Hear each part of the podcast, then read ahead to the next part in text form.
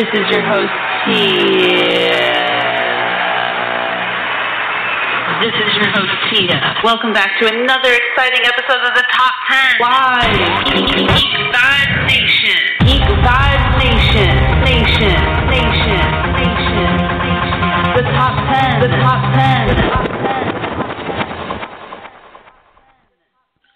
Hello, hello, hello, everyone, and welcome back to another awesome episode of the Top 10 by Geek Vibe Nation. As always, I'm your host, Tia Fabi, and I have with me my wonderful co host, Brittany Heagle. How are you today, Brittany? I'm good. I'm good. I got my my yogurt drink. That means that I am fully settled in to start this podcast. Strawberry banana, nothing better. I would say strawberry kiwi is better, but that's a debate for a different time. They didn't have strawberry kiwi. Well, then fight them. I don't know what to tell you. you sound like me wanting to fight everyone now, Tia. You feeling a little uh little randy? a little a little feisty today. Which I can tell, I can tell. it actually coincides perfectly with the topic of today's top 10, which is the top 10 fight scenes in superhero movies. Because who Nicely doesn't love. Thank you, thank you.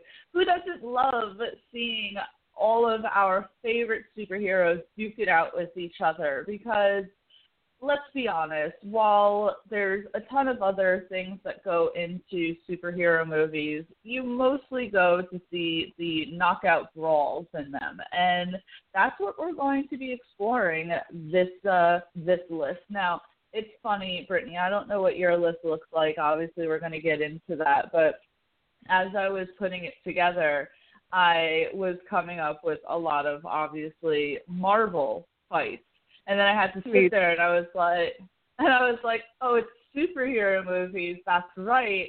I should diversify it a little. But then I was like, nah, this is a top 10 fight scenes. I'm not going to try and be diplomatic just for the sake of it.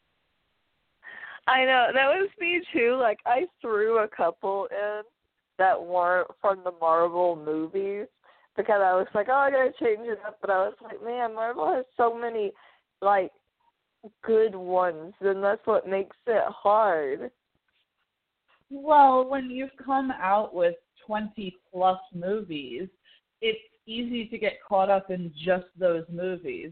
But uh, I guess either me or you or uh, Kelly, who will be joining us later, will come out with uh, something different other than Marvel. Who knows? But I'm really excited for today's top 10 just because I usually like being excited for the top 10. That's just me, though. Uh, obviously, putting in a shit ton more energy than Brittany. I'm joking. I'm joking.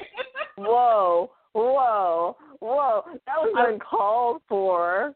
no, no, I, I wanted to get you all pumped so that you too feel in the fighting mood right Well, now. Well, now I want to fight you, bitch. Like it's on. it's on.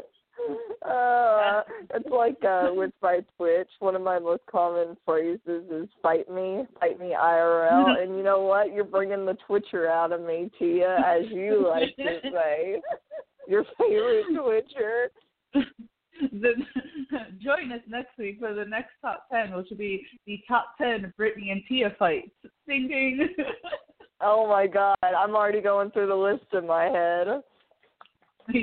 It's been a lot of years of fights that, that we can compile into a top 10, more like a top 20. I'm Right? traumatized now. Uh, you're like Oh. triggering me right now. oh, Brittany, you know that I'm just joking and I like to push her buttons. It's what I do best. I frequently come out and say some shit to Brittany just to see her reaction. I don't even mean it. I'll just say something and she'll be like, bitch. She is an only child, so that's all the only excuse I'll give her. Okay. And Brittany is a middle child, so that's all the excuse that we'll give her. Oh, okay, I'm, I'm fighting ready now. It's a- Kelly's gonna come in here not knowing what happened in the first hour and go, God, they really hate each other. You know that um that gif where it's the one guy walking into a room with the pizza boxes in his hand and everything's on fire and that's like what Kelly's gonna step into, just everything on fire. Good, good. She needs to know. Oh my gosh. But before we get into the list, I do have a little bit of a plug to kind of put out there from a friend of the podcast. Now, uh, you know Brittany because I talk about this off air a lot, and I'm sure I talk about on air as well. That uh, one of my favorite podcasts is uh, from a group called They Call This a Movie. Um, and they're a dear friend of uh, the pod of Geek Vibes Nation, and they actually have a another podcast for D&D players. And because I know nothing about D&D, I asked uh, the head over there, Anthony Del Vecchio, if he could kind of put something together for me to read out for those to actually make sense. And he did. So I'm going to read this uh, promo off for all of those out there who are into D&D. So um, Stranger Damies is the ongoing real play D&D podcast from the main Damie family of podcasts. Join them every Wednesday as the Wild Stallions traverse the many traps and tribulations that Dungeons and Dragons 5th edition has to throw in their path. There's elves, weird half dragon people, conspiracies to uncover, and more references to the 1980s than Ready Player One. Subscribe to the podcast on all podcast services by searching Stranger Damies and follow them on Twitter and Instagram at Stranger Damies.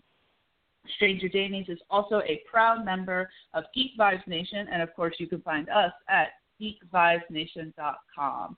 Uh, Brittany, you're into D and D, so how does all of that sound to you? Did I did I sound like I was making sense as I was reading it?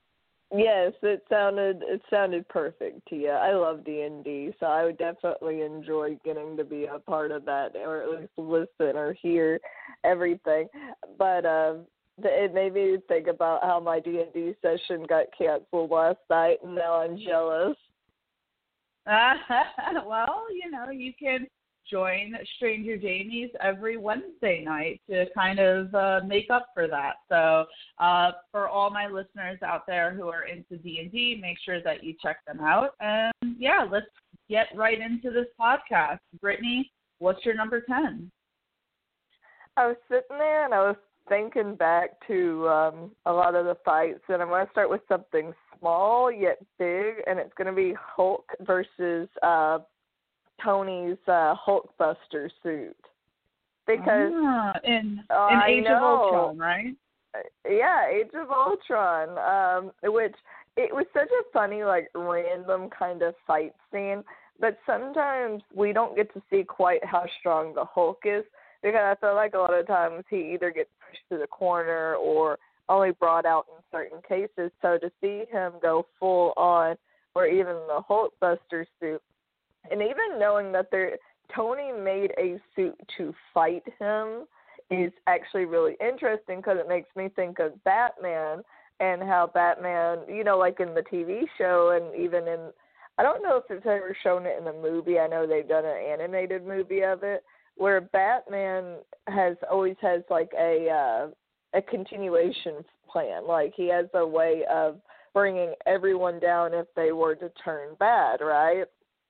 So it's That's interesting literally. that I no, go I'm ahead. so sorry. To, I'm so sorry to interrupt you, but I'm pretty sure that is literally the like plot line to both Batman versus Superman and Justice League, where in Batman versus Superman he made that suit to combat against Superman, and then in Justice oh League he literally he literally says that he has files on all of them to have a plan just in case any of them go haywire. So I'm sorry, I just wanted to interrupt you really quick about that.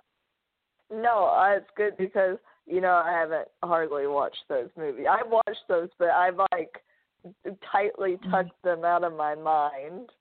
Um, Batman versus Superman is so bad. I'm so sorry, Joanne. Please fire me if you disagree. but but getting to see it with the Hulk and getting to see how how utterly destructive he is and Tony struggling with him, I thought was very interesting. And also, I was scared for Tony. I was like, you may want to like call back up or get some kind of help or something because you are getting totally messed up right now. And uh I think it's interesting that later on that um that Banner has to use the suit because the Hulk is so scared of Thanos. He like went in a shell to never come out. Well, until we got you know Doctor Hulk. So yeah, that's Yeah. my number ten. No, it's so interesting because with both, like, say, from Thor Ragnarok on, the Hulk seemed much more like on their side. But you forget that, like, the Hulk was just kind of this, like, wild animal that really couldn't be contained to the point where they even had to come up with some sort of, like, him or something to lull him out of his anger. And the fact that Tony had that like contingency plan to create uh what was it called?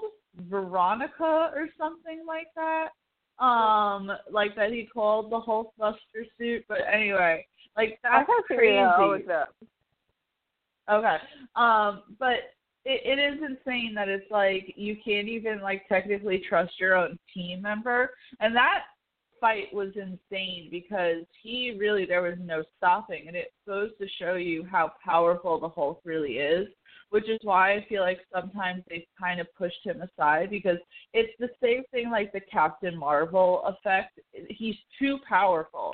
Like fights would be so one sided with someone like him involved, but I love that fight scene between Tony and the Hulk because there's at some point where Tony's fighting him and like whatever he does barely does anything to the Hulk and the Hulk looks so angry at him and he's like, I'm sorry. like, I literally like, about that part. Oh, and it was Veronica. scared. Veronica was the Veronica. orbital system. Okay. Um and then like at some point he has like the Hulk and he's like kind of like you know doing this rapid punching and he's like go to sleep go to sleep go to sleep go to sleep but nothing But oh, no- doesn't it but nothing-? That, that's what it was. It caught. It, he caught his fist, and he's like, "I'm sorry. Yes. I'm sorry." I'm sorry. That's what I'm sorry. happened. That's perfect. But nothing was like even the Hulkbuster suit was doing virtually nothing to the Hulk. He tried everything. He put a cage over him. All Hulk did was go underground, and I think he literally dropped the Hulk from however high in the sky into a freaking like uh halfway constructed building. Remember he was uh like hovering Hulk and he's saying to Jarvis or Friday or something, he's like, How quickly can I buy this building? Because he was just gonna freaking like throw the Hulk into it. It's like it was tough. It was tough because we saw that the Hulkbuster suit really didn't do a whole lot against the Hulk. But it was interesting that we saw Bruce being able to use it in Infinity War, but not using it that well because remember there's that one scene where he's like using it and he's like oh this is great it's like being the hulk and he trips and you just see okoye like giving him the stankiest look as she like like passes him by i don't know if you her remember that stank face. Her stank face was the best. Like she always looks like so fucking annoyed with everyone, and I love it. Because she's pretty much just like you outsiders are the dumbest people ever. Like why did we ever let people into Wakanda? I'm uh, right. And she's like, I'm regretting this decision to push for this.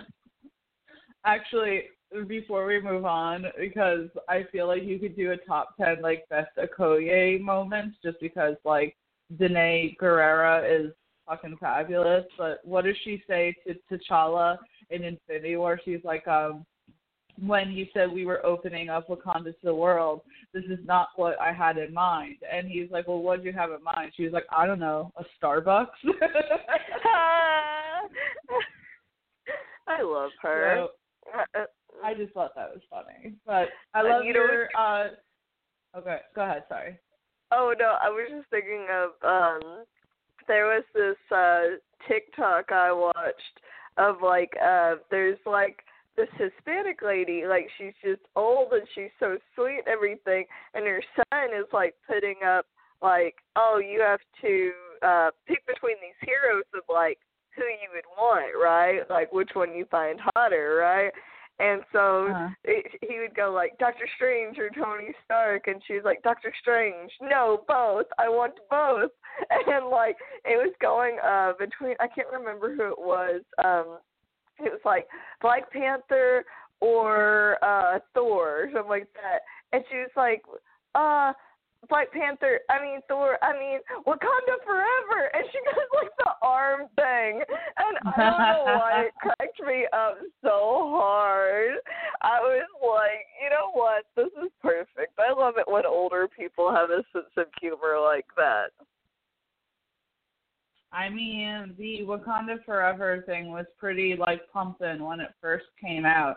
People were kind of laughing that um oh god, Chadwick Boseman, the guy who plays T'Challa, was probably getting like tired of people constantly asking him to do it because it's like at some point someone like took a photo and he just looks so done and it's like he probably gets that everywhere. He goes to get his coffee and they're like, Do the Wakanda Forever thing and he's like, Oh Jesus Christ, can I just get my fucking latte?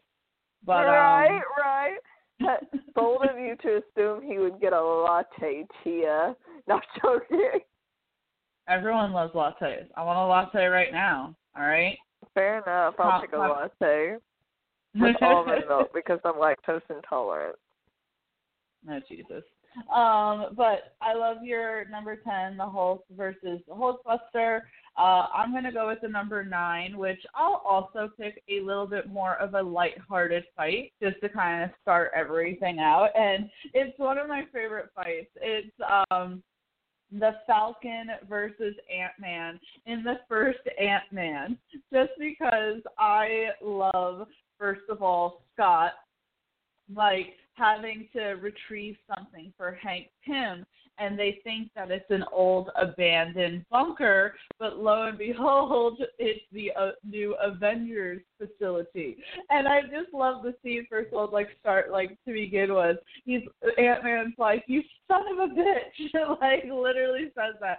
And then so he gets there and it's like he's like, Wait, someone's coming and you see Falcon, which like I never expected that Sam Wilson was gonna pop up in the Ant Man movie. It's like, oh, that's so cool. Like, you know, that they chose him to be like the Avenger that he goes up against because I think at that point he was like a fairly new Avenger because it takes place like right after Age of Ultron. But what you gonna call it? So freaking uh Falcon's like, hey, yeah, on his like intercom, I, I've sensed uh, some movement here, but uh, I'm not seeing anything. And Scott's like, it's okay. He can't see me. And Sam's like, I can see you. And and oh my god. Scott, and Scott just he go, goes no, you can't. And he's like, uh, yes, I can.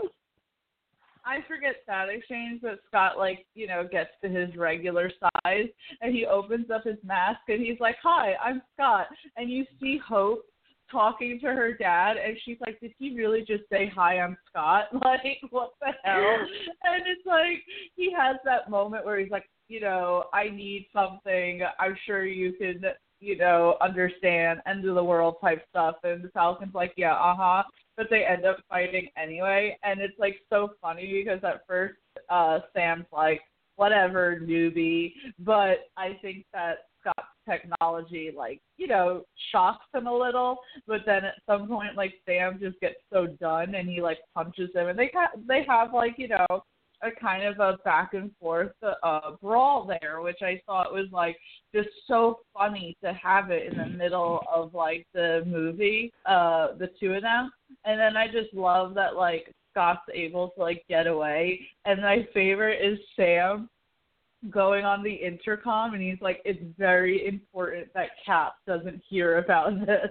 And like just the fact that like Sam was so concerned that Cap doesn't know that he just got his ass beat by some weirdo with like shrinking technology it was so funny to me. So uh that's definitely like on my list of top ten fights. And if you think about it, that little interaction certainly sets up for Civil War because at the end of the movie, you know, uh when when Luis is telling Scott, you know, the story that pretty much Sam Wilson is out there looking for anyone who may know the guy with shrinking technology. I just I think I love so much about that scene is that basically a lot of the times when we watch these movies, we never get to see what the Avengers are up to on their normal days, right? And so mm. to see Sam having to deal with this bullshit while he's trying to do other stuff and them having their bunker, you realize, you know, not every fight is this big serious thing. But I love that Sam so badly doesn't want to disappoint Captain America. Like, I guess that's how I would feel too. I would be like, oh God, he's going to give me that look, that disappointed look, and I really don't need that. Right after he's beaten my ass for doing the running. What's he always say? On your left. On your left. on your left. Oh, that okay. Which speaking of which, we'll probably get into this later. When he says that in that scene, like to Captain Aww. America, I was like, I'm gonna literally start ugly sobbing right now. But yeah, I oh. really do. I think that's a great fight scene, just because Ant Man is so funny. Like his humor and to get to see him interacting and that's like the thing about Ant Man is he's always on the outs. Like he very rarely until it like uh Endgame got to really be a part of the Avengers besides, you know, uh Civil War, but to see him actually like interacting with him was pretty cool. I liked it. I feel like Scott is always kind of like uh first of all he's a great addition to you and also see while so he's so unassuming, right? But also right. he's kind of like the what you calls it, like the person that's brought in when you really need it, like something done. Like if you realize how like kind of vital he is to things, like okay, in Civil War, right, when they're trying to put people together. Who does Sam think about? The guy who just tried to kick my ass. Like, it doesn't matter that they had their own fight. He's like, oh, that guy was really, like, useful. He would be good on our side. And then, um, you know, in Endgame, they were what? Like, think about in Endgame, uh, they went five years without knowing what the hell to do. And then Scott comes and he's like, this is what we do. So it's like while he's funny and you think he's kind of like a dumbass or everything, like Scott's really intelligent and he's really like useful in all of this. So I just love like what was set up in the MCU from the get go with Scott, and I just loved his interactions with Sam. I'd love to see more uh interactions because do you remember in Civil War when they're having the big airport fight scene and Ant Man goes big, and Sam literally is like, "Yeah, go Tic Tac." oh my gosh, which that's actually on my list too. Well, yeah, no, I'm sure we'll get to all of those types of things, but um, I just thought that that was uh, a really great fight scene, uh, the one with Ant Man versus the Falcon, and just kind of like I don't know, fun stuff like that. Like as you said, um, we don't often see what the Avengers are doing in between like their big battles. We just see them there, and which is kind of why I loved Endgame as well. It showed them more like as people other than superheroes. But yeah, so Sam is just like on his everyday, just like you know patrolling the Avengers Tower. He's you know uh, a former military person, so that would be very natural to him. So I love it. That's definitely my number nine. Uh, let's move on. Brittany, what is your number eight? Let me look here. I'm like sitting there, like seeing which one would probably be best. But I think I'm gonna do. I feel like this deserves to be higher up, but I'm like trying to like organize in my brain. I'm also staring at Toby because when my older brother watched my cats, uh, apparently Toby picked up from one of the other cats how to open cabinets, and he likes to slam them super freaking loud. So let me move him out of the way right quick. But um, I'm gonna do Frank versus the Irish because, like Frank Castle, oh, I mean. Brittany, Brittany, we're doing Yes? just movies. oh, oh, I thought we were doing shows too, like uh, like superhero fights. Okay, that you know what? I'm gonna go ahead and do the airport thing then, okay. since we're already Yeah, led uh, into this. okay. Um, I'm gonna go with that one because one, you have Spider Man coming in, and he's so like so sweet, so like, oh, hey, I'm really excited because I get to meet Captain America and all these heroes, but he's also like fighting them at the same time, which I thought was adorable. Then you also have uh, Sam and um Winter Soldier teaming up and not really particularly liking it. Um what else was there? That like you said you had Ant-Man growing up real big, which I thought was hilarious too because Sam was so excited about it. But I love that like uh Captain America's version of the team is like a bunch of like hooligans like you think about it, you literally have Ant Man. Well, like Tony and them are like more of like, oh, we're trying to be put together and play by the rules, and you know, and Spider Man's such a Boy Scout, you know. Which then you had you had Black Widow, but then we saw what ended up with her. Then you also have uh oh, was it Brody or Rhodey?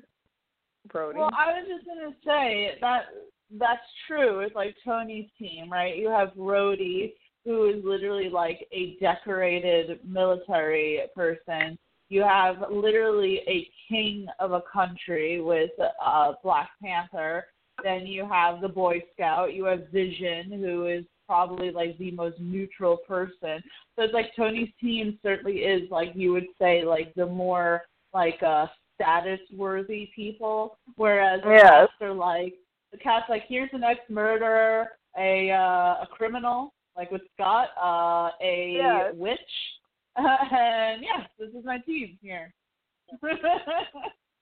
I say I forgot that Scarlet Witch was in that fight. yeah, yeah, no, she was a a big um uh person in that fight because I like that there's a scene between Hawkeye and Black Widow while they're fighting, and uh, at some point Black Widow just gets like yeeted out of the picture, and Hawkeye looks and it's Scarlet Witch, and Wanda's like, "You were pulling your punches." And she like, you know, like goes back into the fight because it's like obviously Hawkeye and Black Widow are friends uh, fighting each other, so they're not going to try and go as hard as say they normally would. But I Sorry, love I that still airport dislike fight scene. Hawkeye. What? I still dislike Haw- Hawkeye. I don't know why I never warmed up to him. Oh, me, me either. Like I'm 100% with you. He should have died in Endgame, not Natasha. But that's a subject for another day. Um, it? Yeah, no, I love the airport fight scene. That is like one of the best fight scenes. Just seeing them all like come at each other in the middle of that, using their different powers. Like, um, speaking about the scene where Ant Man like goes big, right? Uh, I love Tony going. Does any of our people have some miraculous powers or abilities they'd like to share now? Because he's like so done that like Cap like team had that in their pocket pretty much.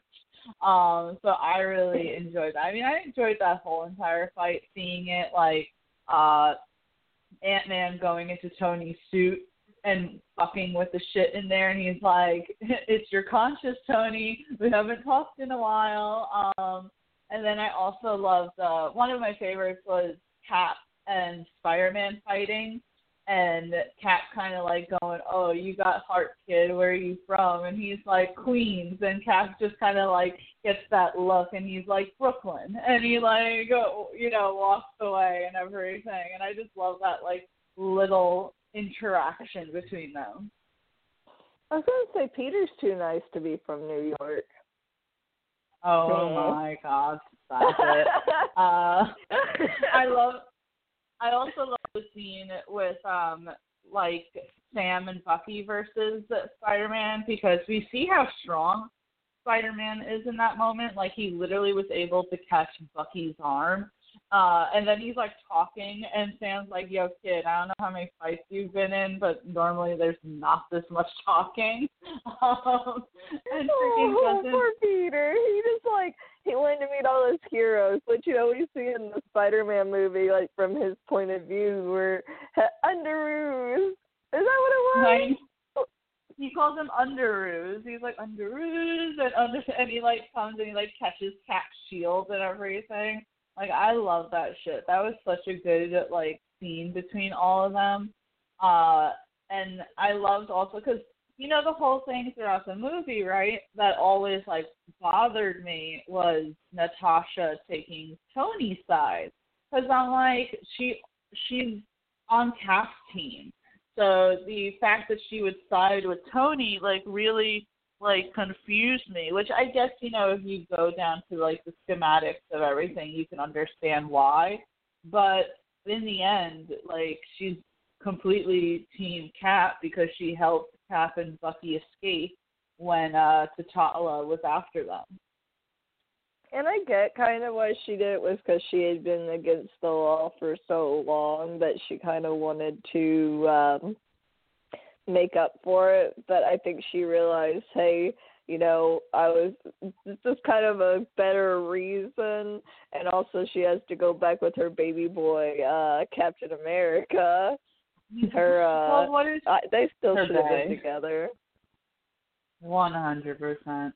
What does she say to Cap at some point at like Peggy's funeral? She's like, us being together is more important than how we're together because I think she saw that, you know, the government was going to do what they wanted to do no matter what, right? So it's either they sign the contract and they at least get to be the Avengers, or they don't sign the contract and now suddenly they're deemed criminals.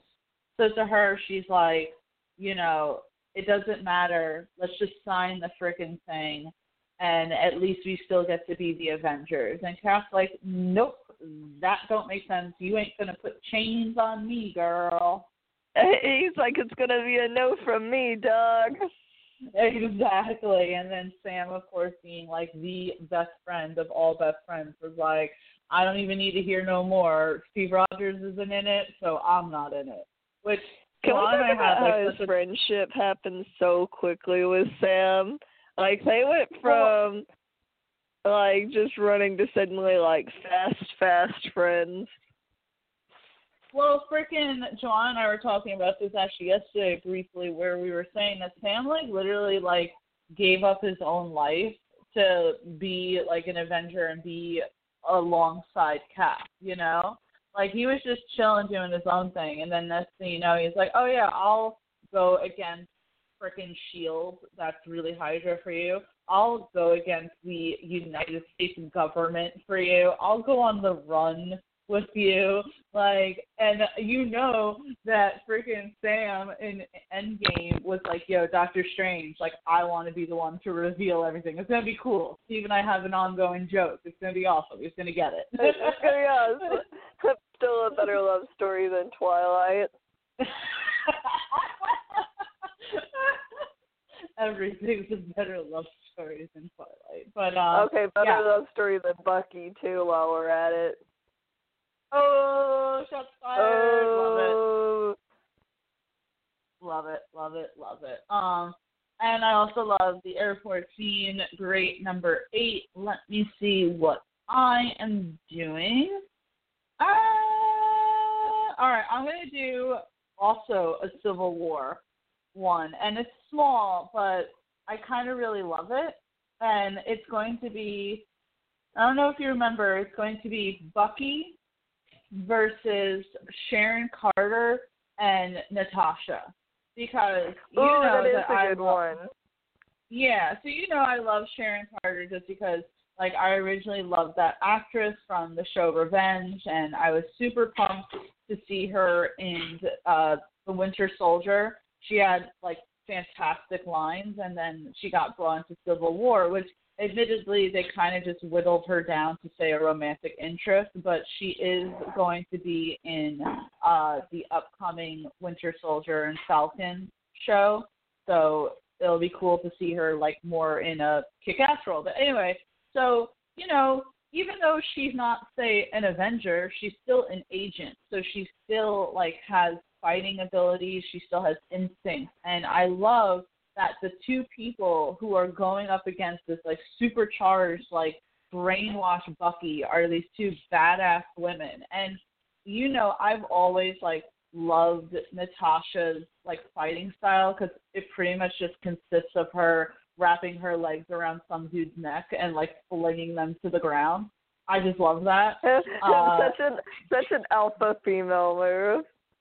Yeah, exactly. So then you have both uh Sharon and Natasha like going hand to hand with Bucky and you know kind of like you know holding their own really quick with him and just seeing that there is there are those abilities when it comes to Sharon specifically and then I love of course where Natasha is fighting against Bucky and he gets her onto the table and she goes, You can at least remember me, which I think was supposed to be an Easter egg to not only in the comic uh, that Natasha and Bucky had history, but also remember in the Winter Soldier, she acknowledges to Steve that uh, they had encountered each other at some point in the past. So I like that little nod there. And I do as too. an addi- yeah, and as an addition to that scene, I do also, even though it's Bucky versus the girls, I do also love uh Tony coming in really quick because you know he didn't bring an Iron Man suit with him, but he has that little like uh wristwatch thing that like turns into like at least a hand. And can we acknowledge that like Bucky pulled the trigger? Like if it weren't for the fact like when they were fighting and Bucky got the gun, if it weren't for the fact that like Tony put his hand over and he had the iron like glove on, like he would have had a freaking like hole shot through his hand. Which even really Tony cool. looked shocked in that scene. Even he Yeah, was he like, was- "Oh shit!" Yeah, exactly. Which you know you can then understand like later on why like Tony has such an aversion to Bucky, you know, because it's like this guy like full on was gonna kill me without any regard. Um, but before I pass it to you, I just realized I wonder if that whole thing was a nod, like the whole hand thing. And I'm probably reaching here, right? But let me tell you, so there was a movie back in the 90s called uh, Natural Born Killers with Woody Harrelson, and oh shit, I forgot who the girl was. Which I feel like that type of movie would not be able to be made these days. Like if people lost their shit over the Joker, whew, you see a couple that loves each other and loves murdering people, you guys would have a fucking field day. Yeah. But um, uh, Robert Downey Jr. plays a journalist in the movie, and he gets taken hostage by this couple, and he's kind of like he's kind of very Tony Stark in the fact that like he doesn't take much seriously. But there's at some point where they're talking and they're like, "Oh, raise your hand," and he raises his hand, and they literally fucking shoot a hole through his hand. And I'm like, I wonder Oh if that scene- shit! and I'm like, I wonder if there's this that scene with Bucky was supposed to be like a nod. I'm probably reaching so far there, but it just made me think of it in this moment. But yeah, so Tony uh, loves getting my- shot in the hand. uh, so my scene is Bucky versus Sharon and Natasha. Brittany, what do you think about that scene? Oh, I agree because uh, not a lot of times that. Well, it's nice also that I know Black Widow is supposed to have some kind of serum in her, but it is nice to see these people that we normally we don't consider to be superpower to be going against someone who is fully serumed, which gets me thinking. I wonder if Alexei ever met him because it was the Russians that found him, right? I'm trying to remember. It was the Russians, right? Yeah. That found uh, like found uh, Bucky. Yeah. Oh so, yeah, I mean, because he has like the a- freaking hammer and sickle on the side of his arm. Yeah. I mean, there's a whole like mythos that we'll probably never see because you know they may not like in the movies or have the time to do it in the movies, and we'll just have to kind of uh sit here and fill in the blanks ourselves, pretty much. But um, yeah, I mean, it's interesting because they may in the comics like Natasha has some sort of the super soldier serum, but that's never like brought up in the actual movies. It may in the Black Widow movie, but as far as we know in that moment, it's just two quote unquote normal people going up against Bucky. Yeah, like to me that just seems so badass that you show it really shows the type of training that they have. And I like you said, I do love the scene where she was like, You could at least remember me and I'm like, Ugh, I want I want a whole story now of like them having had work together in the past. I want something more, but you know we're probably never gonna get that because they decided to just randomly kill off Black Widow. I really feel like they're gonna end up regretting that because it did not have the the punch that they probably were hoping that it would have. But they made it too goofy with the no, let me throw myself off the cliff. No, no, let me throw myself off the cliff. I don't know why that scene is so funny to me. It's Like- it is funny. It's like it's like I'm gonna kill myself for the soul stone. No, I'm gonna kill myself for the soul stone. And like they're kind of making a joke out of it, and it's like it didn't have like it didn't have the emotional punch that it did when Thanos like tossed Gamora out because Gamora was resisting. Uh, we it was the first time we saw it. We obviously saw once they got up to there that we knew, oh shit, like one of these people are gonna have to die in order to achieve this. So it's like we already knew that they were going in that direction, and then when you have them do like this, like little like fight, apparently um there was a deleted scene and it's online where Thanos sends his army to follow them and they and Hawkeye and Black Widow end up having to fight them and it's through that that Black Widow gets like blasted off the cliff essentially. So That would have been better. It would have been better, but I think they're gonna regret it too, especially since like all right, the Black Widow movie looks fucking epic, right? Like the trailers look great. You have this whole like mythos of like these, you know, essentially because we see all right, we see the Avengers and primarily they're American, right? Except for say like Black Panther and um I don't know, Vision because he's a robot, but you know, uh He's American you know- made, Tia, with a like Oh, yeah. British accent. made in America, but you see essentially like that it's just the Americans, right? But they're not the only superheroes out in the world. There's also these like Russians pretty much that are existing there. So it's like to be able to kind of see that world, you're going to regret it if you're not able to sort of like really do that. Like if Black Widow is successful, the movie, like what are you going to do? Either you're going to regret the fact that you killed off Natasha, or they're going to have to make Yelena uh the new Black Widow. But then I was hearing rumors that it's like, oh, what if Yelena gets killed during the movie? I'm like, that would be stupid. Like that would be I already stupid. know You should keep- probably gonna die, and I'm bummed. Alexi's definitely gonna die, but at least they should keep Sorry, you're you're like you're like oh he's definitely gonna die. It made me laugh. No, I only say that because it's like, what purpose would the Red Guardian have after this? You know what I'm saying? He's not going to join the Avengers unless they're plan and you know unless they're planning on eventually having a Captain America versus Red Guardian fight. Like, what is really the point of the Red Guardian? And you know, like I love David Harbour. I'm fucking excited for it, but I'm just thinking like story wise and shit. You know it would be great? Let them do What? a Disney Plus. Let them do a Disney Plus series. Six episodes. We get to show more of the mythos and everything, and you can do it that way. If you don't want to make room for it in the movies, then bring it to Disney Plus. A, a- girl can dream, right?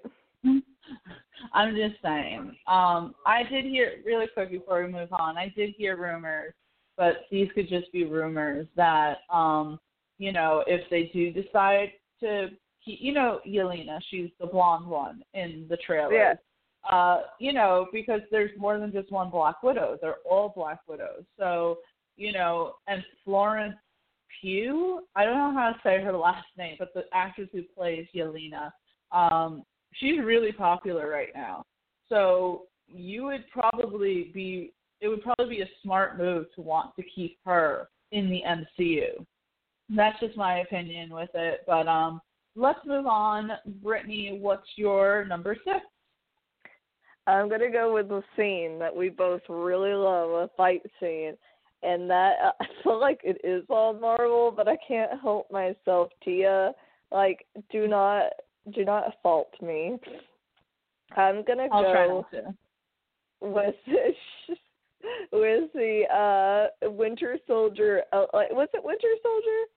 Wait, I don't remember which one it was, but the one where he's fighting Brock in the, the elevator fight scene with Captain America, where you have this whole. Yeah, I, I'm sorry. Was it on your list? no, no, no, no, no. I'm just like, oh, that's a good one. Oh, I love it so much because I love like when Captain America's standing there and he's like, "Before we start, does anybody want off?" And and like everybody just doing that slow turn before like like I looked in the elevator. That is such a tight elevator and it is filled to the brim with people, Tia. And like I love that they were trying to like cuff him to the metal like that was magnetized and they end up do like they kick his hand and it ends up hitting it and him just like because you have to think about how scary that would be to have that many people on you that basically want you dead which i think they were using more of like non lethal means but i love when brock goes i just want you to know it's nothing personal. And then they get into it, and Brock gets knocked out, and Captain America's like, I'm not gonna lie, this feels a little personal. I'm like, oh, it, it's just perfect.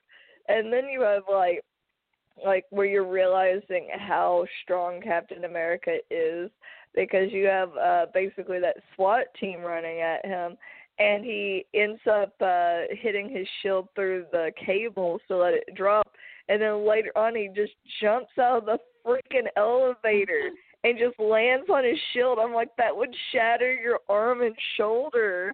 Like, how strong are you? Are you like Wolverine? Do you have uh, like what? Is, what was his like bones made of? Was it made out of vibranium? Um, I don't remember. Mm, Either way, Not not vibranium. It was like adamantium or something like yes, that. yes, yes, because there's I forget there's always two types of metal in Marvel, and I can't remember which one's stronger. I think uh what Wolverine's made of is stronger. But I, that whole scene, the choreography for it was great. Getting to see Captain America struggle and him being witty was perfect. I think that was Winter Soldier, wasn't it? Yeah. Okay, I was just making sure.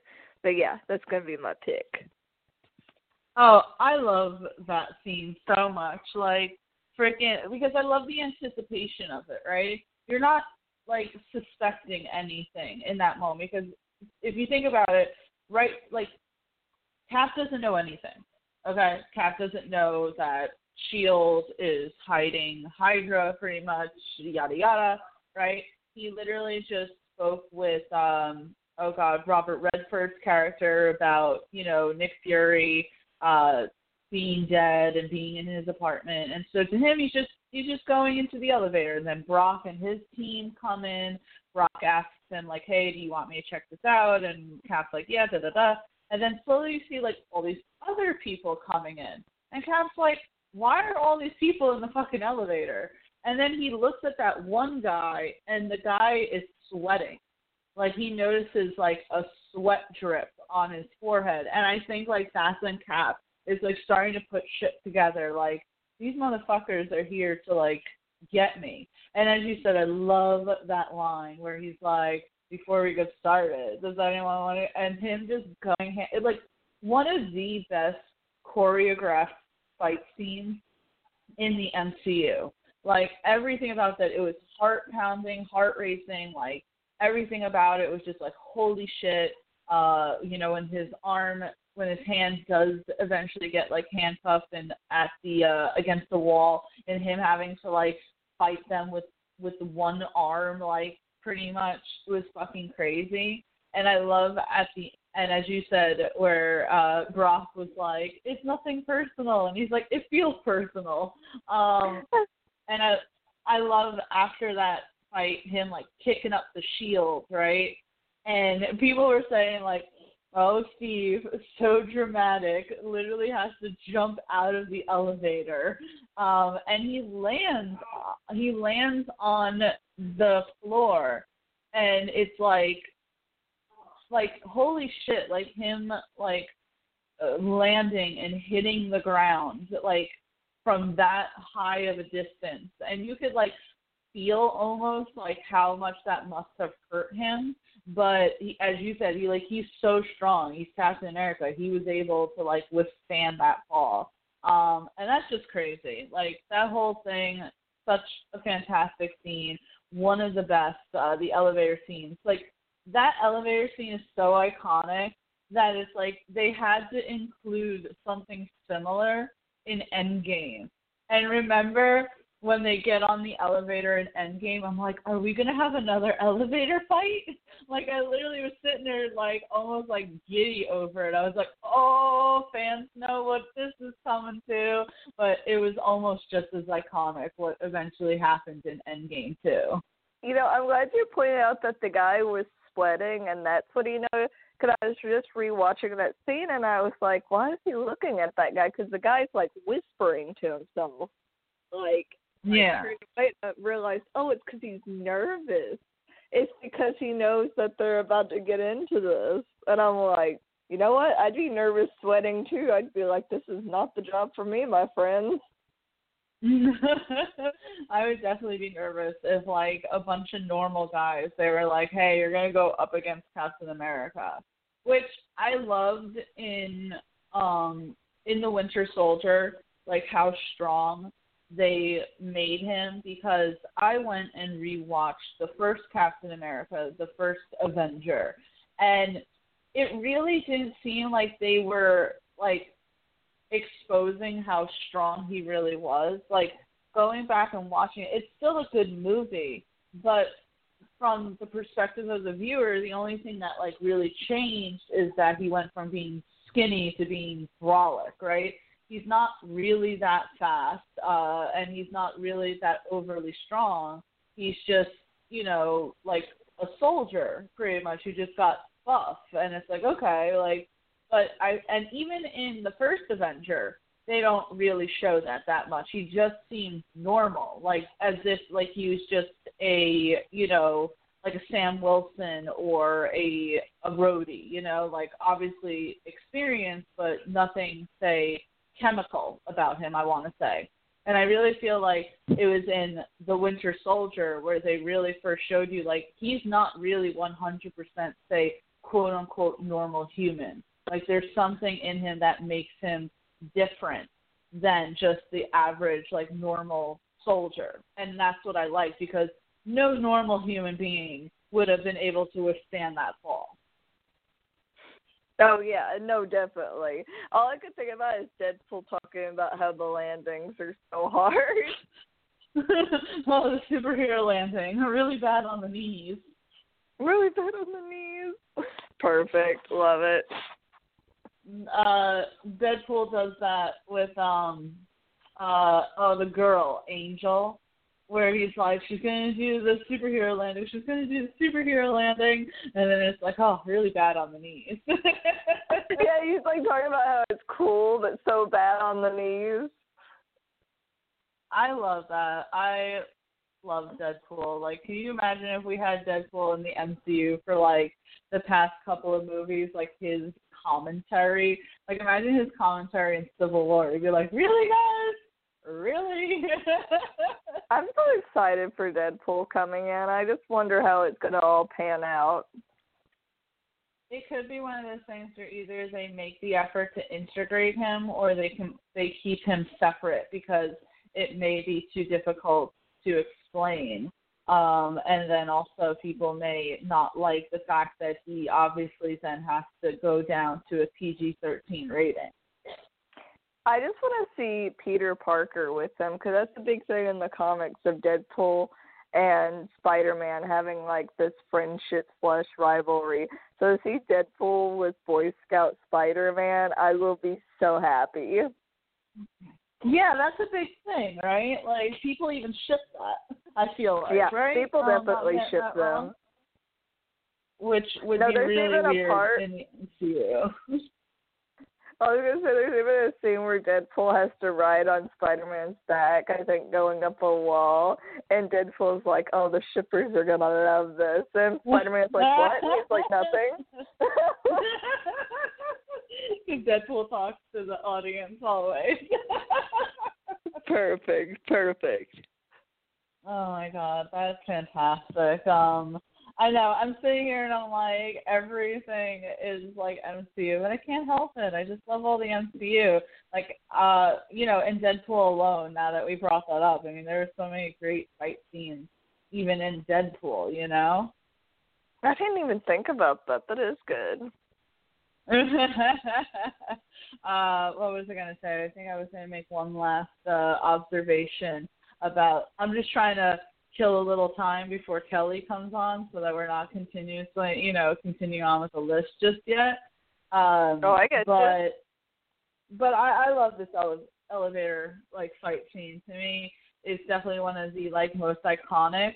Uh, and I think I just loved like seeing Brock go up against Captain America because, as we know, like Frank Grillo is really a fighter in real life. So uh, I think that there is always a certain amount of like more of an authenticity that comes to his fight moves because I think he knows what he's doing. Like, oh, you know what? That is true. Actually, there was an interview with Chris Evans where he said, you know, uh, Frank Grillo is a boxer, so if you don't, you know, move quick enough, you're gonna catch one of his fists in your face.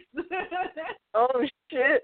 Oh, I also love. Sorry, I was thinking about Frank, like Brock. Whenever he, uh whenever like he's like, "Whoa, whoa, big guy." I don't know why I love that. Like everybody calling him the big guy. I was like, that's hot. well, because he was uh Captain America is literally the upside down Dorito. He, I love the upside down Dorito. no, seriously, I, I do love that as well. Um, I also love because I know it's not going to be on our list, but I love the little fight between um Brock and Sam.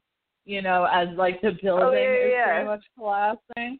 But I love because doesn't Brock have like some sort of line where he's like, "Oh, in Hydra, pain comes from this," and da da da. Are you ready for yours? And Sam's like, "Man, shut the hell up." no, one needs, no one needs your crazy Nazi propaganda here. Get on with it already. Which gets me thinking. I gotta find where the F words are, have been said in Marvel because PG-13 movies aren't there a lot of one F word per like I don't know how many movies. They're allowed one F word. That's where, like, you know, going to say uh the Marvel shows on Netflix, there's always a fuck in it. You know, like it, if you watch, like I made it a hobby to see when was, you know, and the Punisher usually always says it, but uh I think they have the option to say the F word, but because these movies are, you know, supposed to also be kid friendly, I don't think that they ever took advantage of that. That's why they say shit. Uh, you know, I think that that's the um and they say shit, uh, which I think is probably the extent of it. And also, if you remember, and I look back in this and I'm like, I can't believe they got away with it. But in Guardians of the Galaxy, the first one, uh, Drax calls Gamora the Green Whore. Oh yeah. Oh oh, and uh, Fury almost says he's uh, he almost says mother effer. Oh, in uh in Infinity War, right? As he's Oh like yeah, turning yeah, to when he's disappearing. Yeah, he's like mother, but they would never like you know. Well, that, okay, that's like in both Spider-Man movies. Peter Parker almost says it. Remember at the end? Well, no, not Peter. Okay, really quick. At the end of Homecoming, when Aunt May comes into his room and sees him take off the mask, she's like, "What the?" And then like it ends, and then in Far Oh yeah, From I Home, forgot about that because nobody expected May would say that. Aunt May would say that. By the way, then- I'm so happy they made her hot. Like I love old Aunt May, but I'm also like, you know, doesn't make much sense for like supposed to being like the sister of his parents, like one of his parents. I don't know which side of the family, but I want to know what happened to Uncle Ben. Oh, we were talking about that all yesterday, uh, Juwan and I, and pretty much saying like, you know, what if they just made this Uncle Ben and this, uh, you know, world different? Like maybe he didn't die, maybe he's just estranged. Like ever thought that Uncle Ben and Aunt May may have divorced? Like, but um, I just like Happy's like I'll be your new uncle, baby. Right. Well, because Juwan pointed out that it's like when Happy came in, right? It wasn't that Peter was like, "Oh, Aunt May, how could you replace Uncle Ben like that?" It was like, "Ew, I don't want to think about my aunt, you know, with uh, someone, el- you know, with someone because I'm Oh, yeah. still like a 16-year-old kid." Which, by the way, Aunt May is played by Marisa Tomei, who used to date Robert Downey Jr. back in the 90s. And Robert Downey Jr. actually suggested Marisa Tomei for the role of Aunt May. And so it makes it even so it makes it even funnier that he's like, "Oh wow, she's so beautiful. Your aunt, really hot." You know, blah blah. It's like, 'cause Oh yeah, because he's is like I "Oh, dated yeah." her.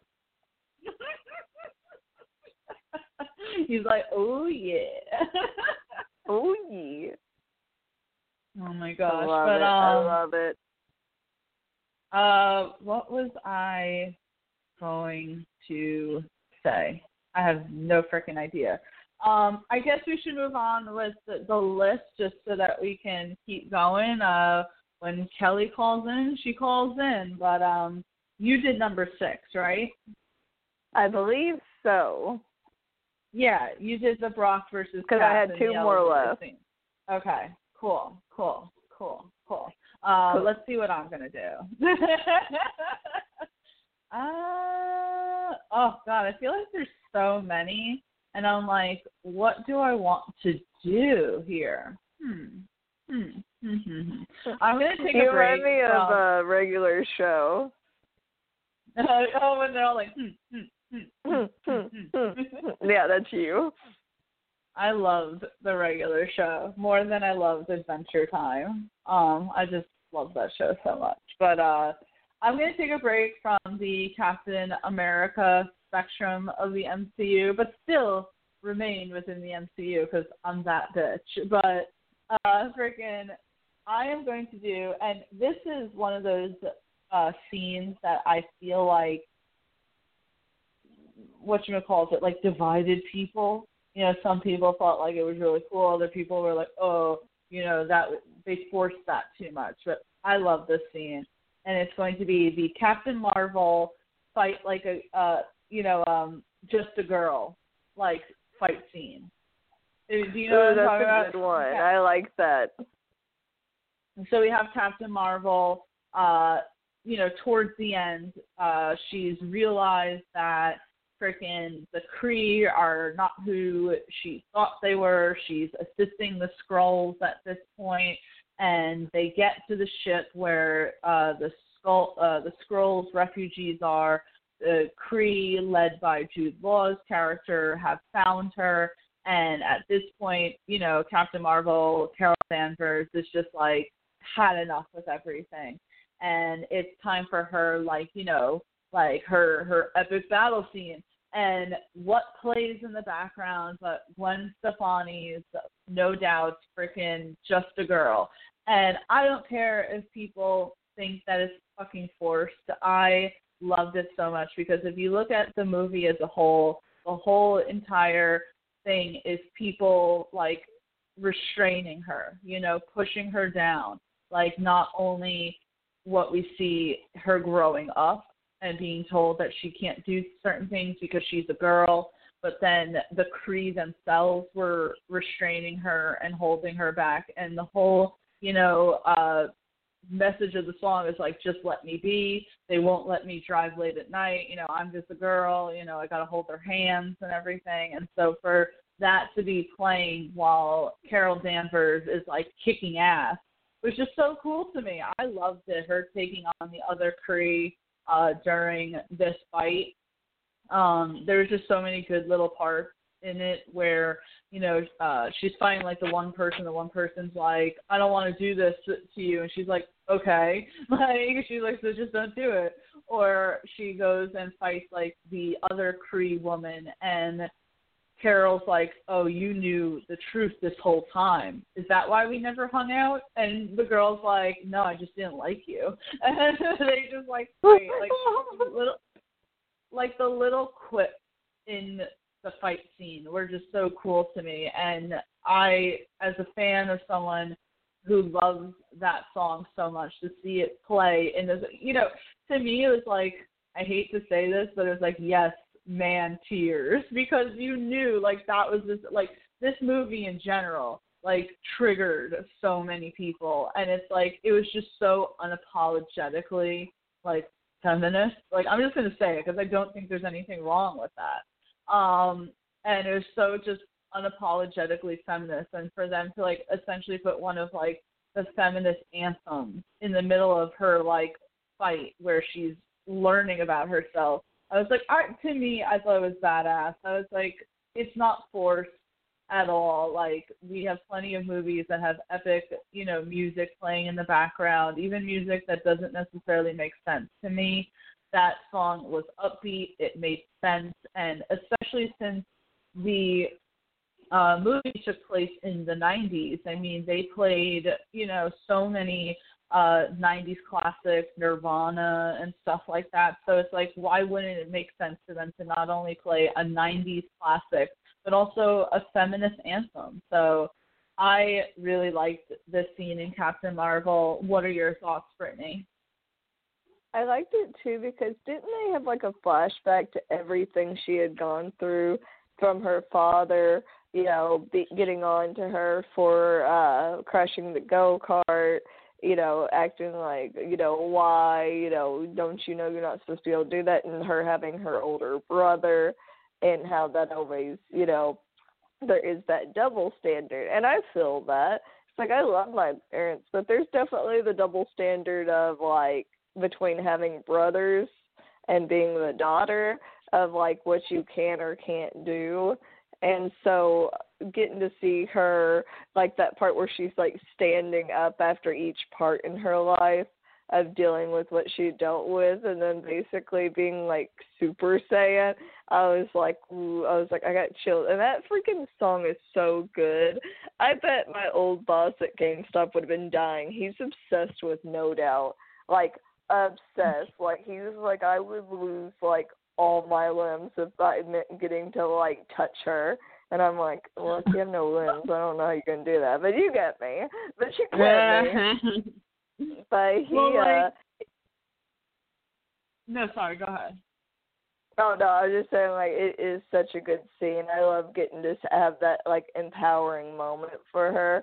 And I get where people could be like, oh, it's forced and stuff. But I felt like the end uh, it accumulated to the perfect moment for her to be able to fully realize her powers. Yeah, I mean, my whole thing is that I just don't see the problems with the movie. Like, I see problems with the movie, right? Like, and we've talked about it. uh like CGI wise, right? Uh some of the pacing. I can understand being not so happy with what they decide to do with the Skrulls because in the comics the Skrulls are common enemies. Um so I can see those moments as why people dislike the movie. But I feel that people just wanted to purposely dislike it because maybe they didn't necessarily agree with things that Brie Larson said. They were, you know, it's just, and you know me, I can go on a whole tirade and be like, what was really wrong with this movie? If it was a man in this position, we would not be having this discussion. It was simply because you had a woman who was a fighter, and that somehow was a problem. Meanwhile, Wonder Woman never seemed problem, but I don't necessarily know where the disconnect was.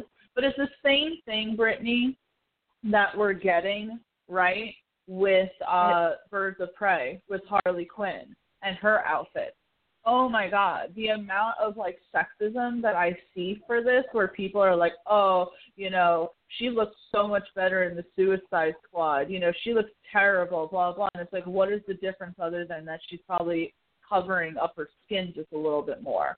Like, you know what I'm saying? Like people yeah. say, oh, they they went out of their way to make Harley Quinn look unsexy, and it's like, what? That's why you go to see a female superhero? Like, we can all sit here and admit that Captain America is sexy as fuck, and when he's wearing his uniform, all you see is a head, and sometimes you don't even see that. He's wearing a helmet, right? Like, please yeah. tell me that I'm like not going crazy here. Well, like what gets me is that you know female superheroes have faced this problem since you know comic books that were even made a thing with the women having to have the revealing clothing or it's like a leotard or you know it, okay it's kind of like i face this problem when looking into what i want to cosplay right is that you know how i feel about like showing certain parts of my body that like i go oh i really want to be this cosplay but then i'm to have to walk around in a leotard and i'm to feel uncomfortable or you know it's to be very low cut. So to have like like a costume where it could be where you don't feel like you have to be overly exposed would be pretty nice. And so I don't know why people are having such an issue with like, oh, they have to be so revealing. And it's like Captain Marvel's completely covered up. Like, and I'm not saying that like in the reverse way of being like, oh, why she got to cover up? It's just it's interesting that on one hand, if they're revealing they go, oh, that whore, that slut, you know, why did they have to make it this way? But then when they cover up, they go, oh, they just made her totally unsexy. I don't know what they were doing. It's like you can't win. But never once have I heard anybody gripe about Captain America's or Thor's uniform, like outfit. You know what I mean? Well, I mean, also like from a fighting standpoint, it doesn't necessarily make sense. Like you want to be covered up for protection. Unless you're Wonder Woman, who like I I'm pretty sure her skin is like unbreakable, right? But yeah, she's an that, Amazonian like, goddess.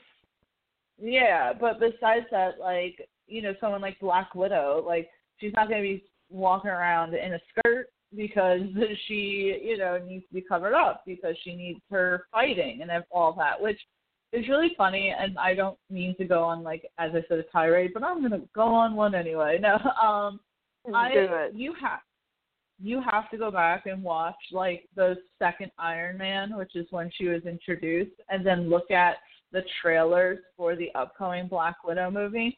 Her uniform in Iron Man 2 is so skin tight that I can't imagine her being able to even breathe in that freaking outfit. So it's like it's such a difference between like say a quote unquote male gaze to a quote unquote female gaze because Black Widow is uh directed by a woman and so she's wearing obviously her tactical outfit, her leotard, whatever, but it at least looks breathable as opposed to say you know, Iron Man two, where everything looks like like she looks like she sucked into that freaking outfit. she was like, "Have you seen those people's kink where like they get like sealed in the latex and there's like a vacuum cleaner that they use Yeah. to like suck the air out so it like puts them airtight?" That was her. They like air sucked her tight into that thing. Yeah, exactly, exactly. That's how I feel about it. like and Captain Marvel's too. Like wasn't like skin tight. You know, it looked like a uniform, and I appreciate that. All right, like you know, do I think that Brie Larson was the best casting choice for Captain Marvel? No, actually. Um, even when they announced it, I was like, she doesn't look like how I would imagine Captain Marvel looks, But that's just simply because I always thought that Captain Marvel should look bigger. You know what I'm saying? Like to My me, whole thing is Brie Larson just looked kind of plain to me, and I know that sounds bad too. Well, I just think that it's like look at the comics. Whenever you see Carol Danvers, I mean, she has muscles, like Oh, yeah. Um, but Brie Larson really doesn't. She's quite thin. Um, and I'm not saying she's not strong because they literally posted that video of her like flipping over a gigantic like monster truck tire. Um, but freaking, I don't know. I just feel like all the you know men in the MCU bulked up. You know, Brie Larson should have bulked up just a little. It was like your issue with the first Wonder Woman.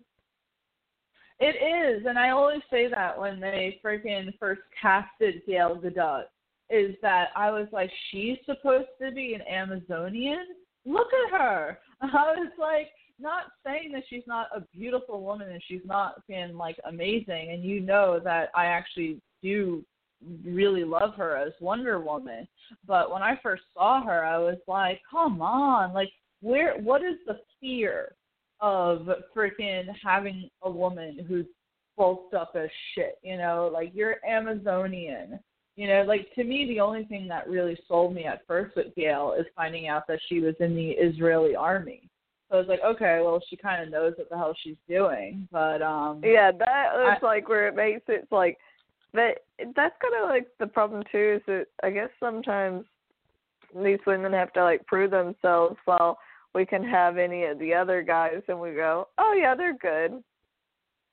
You know, and me and Aaron have talked about it a lot of times um, because you know he works out a lot and he he'll say he's like they're show muscles and I'm like, what do you mean? He's like, yeah, they're big. He goes, and I'm sure they're strong.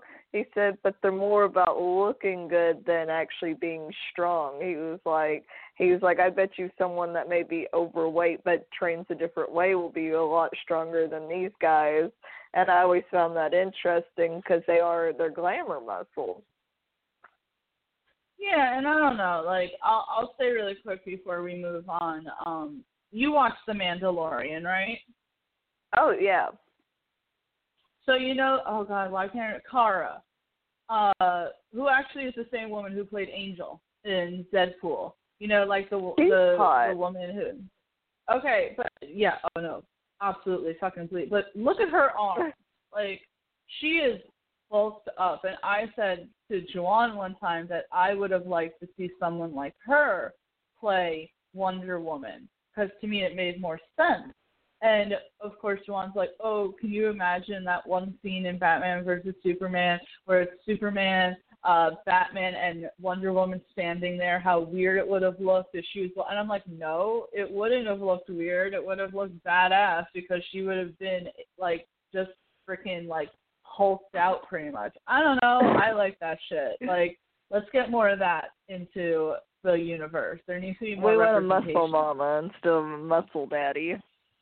Exactly. You know what? I appreciate that. Thank you, Brittany. But um, let's move on. Uh, Brittany, what is your number four? Well, surprisingly, it's not going to be Marvel. Wow. I know, I know. I'm to do the Bane versus uh, Batman fight. Oh my god, it's so funny. Really quick before you go on, because I was sitting there trying to think like, how do I incorporate something that's not Marvel? I was like, oh, that scene, which is not on my list, but I'm so happy that you put that on the list. I just I love it because you know how much I love Bane. I love the direction they went with him. I love his accent. What what what kind of accent would you call that? I have no idea. But It was supposed to be I like think- Caribbean or something. Oh, that's you know what? That's probably true. But I, what I love so much about it is that the whole time we had seen Batman be this like unbeatable force, right? Who's been through so much, and a lot of the times the people he's going against is more of like a mental uh adversary more than a physical adversary. So to see Bane literally grab him and break him over his knee, I was like, I remember I was sitting in the theater going, "Oh my God, what just happened? Is he dead? There's no way he's coming back from that." But I also like the uh, the uh what do you say? Like you think you know the dark? I was born and raised in it. I didn't see the light until I was already a man. I see all in the obsession that came with Bane afterwards, with everybody wanting to dress up as him, and people still cosplaying as him. Still sad about the New York Comic Con thing. Still not over it. Um, but just getting to see the fight between them and realizing how outmatched Batman was was amazing to me. I sometimes I just want to see the villain win. And that was one of the times of the villain getting to win. No, it was great because first of all, that was like pulled directly from like a comic, right? And that's the thing that like drives me crazy about Juwan, where he's like, "Oh, they, you know, they were good movies, but they weren't good Batman movies." And I'm like, Christopher Nolan, you know, put in all this fucking like comic book like work here. He literally like, you know, ripped something from like a comic book and put it in his movie. And I loved it, as you said, right, where his villains have always been more mental. And that was a decision that was consciously made by Christopher Nolan because after Heath Ledger passed away, uh, people were wondering, you know, who's going to be the villain in the third one. Well, you know, either you can get someone to, you know, replace Heath Ledger or get a villain similar. And I have seen a few people online who are like, let's get the Riddler. You know, who would be a good Riddler? You know, people are like, oh, let's get Neil Patrick Harris, let's get Leonardo DiCaprio, let's do a freaking, uh, you know, the Riddler. And Christopher Nolan's like, no, like we've had villains who have fucked with Batman mentally, but none of them have been able to uh, go up against him physically. And Bane was the perfect match because not only was he able to match uh, Batman mentally, because Bane was not stupid, he was incredibly intelligent, but he could go up against Batman physically, and I love that fight. Because it was the first time you saw like, oh my god, Batman's gonna get beat. I'm like, Batman is literally losing right now because Bane was so strong and him able to just kind of like pretty much make Batman his bitch and just like toss him around. That shit was I loved that scene. I loved Catwoman watching the whole entire time, uh, and just seeing like Batman get his ass beat and you're like, I don't know how Batman can recover from this. He literally just had his back broken. And doesn't like I love Bane Bane's say- confidence. He lo- yeah, well I was gonna say doesn't Bane say something like uh you know, I will break your spirit or something like that. You know, he says like some like really He's like, cool first I'll line. break your spirit, and then I'll break your body, or like something like that. Yeah, yeah, something. I just love I love Bane. You're gonna bring it all back for me, Brittany, because Uh, I, love know, I know.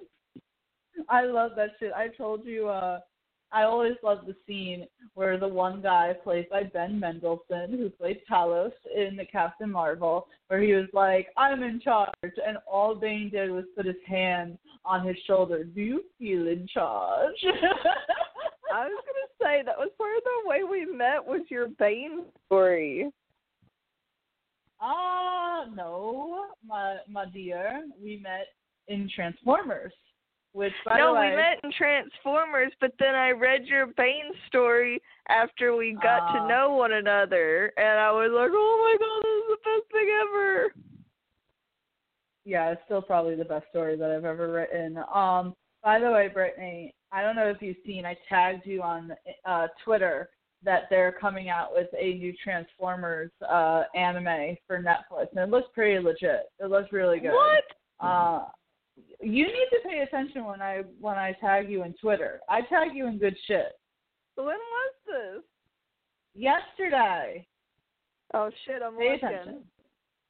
Um, but yeah, I love the uh the Bane versus Batman fight. Like, still one of the most iconic fights of all time. So thank you so much for that, Brittany.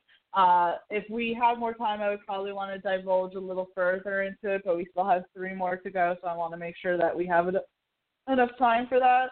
But it is the per- like among all of our Marvel picks, it is the perfect DC pick to be included in on this list because I don't care what anyone says. Tom Hardy was brilliant as Bane, and Christian Bale was fantastic as Batman. And seeing those two go up against each other is still some of the best comic book movie material I've ever seen. So awesome, Brittany. I'm gonna hit the number three. Um, and it is going. I'm going back to to uh to Marvel. Don't don't hate. Don't kill me. No, but uh, it's got this, girl. it's going to be in Thor Ragnarok, the fight on Rainbow Bridge, where uh frickin' you know, so and you know, I try and put this scene on like any frickin' list that I can. The scene when Thor, you know, finds that the power is within him. He makes his grand entrance of electricity and shit everywhere. Led Zeppelin plays in the back. And so pretty much it's just everyone fighting, right? It's Thor fighting against all of those weird undead soldiers. It's fucking Loki using his helmet literally to like fight people with. It's Valkyrie fighting and making her shit. It's Hulk fighting up against the big massive undead dog. Like all of it together just is so perfect. Like the way that it was choreographed was just so great. Like just to see everyone like fighting in that simulation. Korg is going against everyone. Like I just love that fight when finally it seems like you know the Revengers are getting the advantage over Revengers. Hela. The revenge. I love that. What do we call ourselves? The Revengers. Um, I'm getting revenge. You're getting revenge. Don't you want revenge? Uh, but I just loved it because obviously Thor became like a fucking god in that moment. Uh, it's nice seeing Loki fight because we don't often see him in hand-to-hand combat.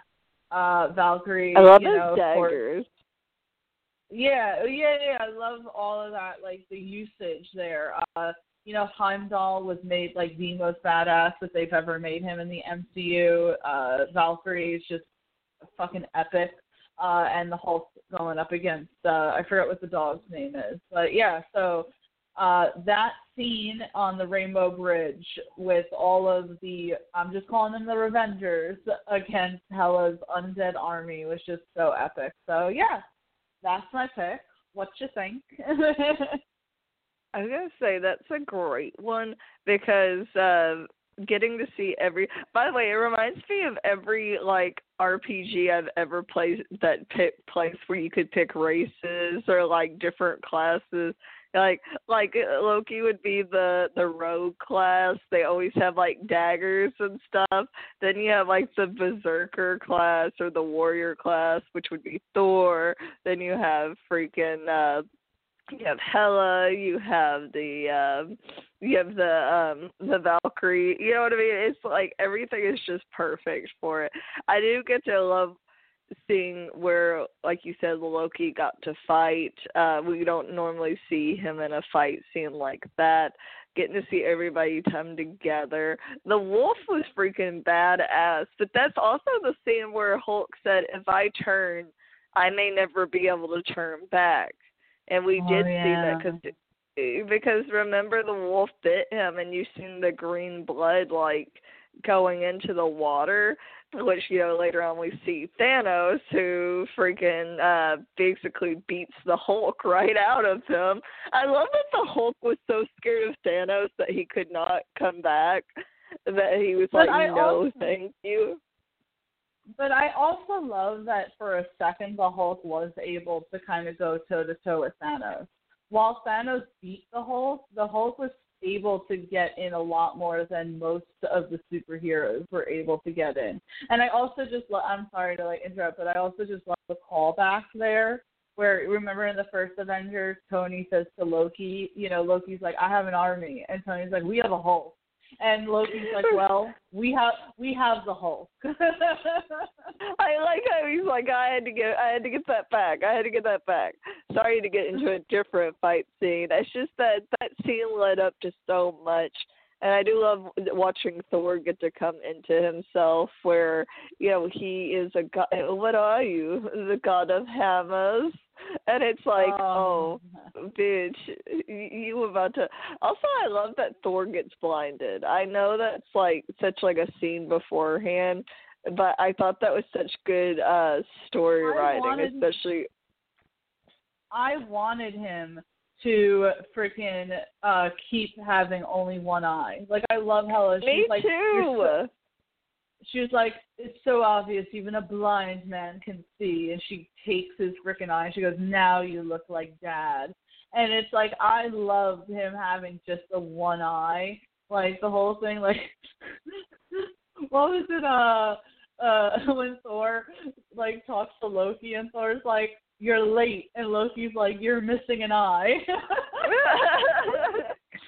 I love that Loki actually helped and he stayed and fought because he's such a coward that you know he well, in most of the time he may have ran.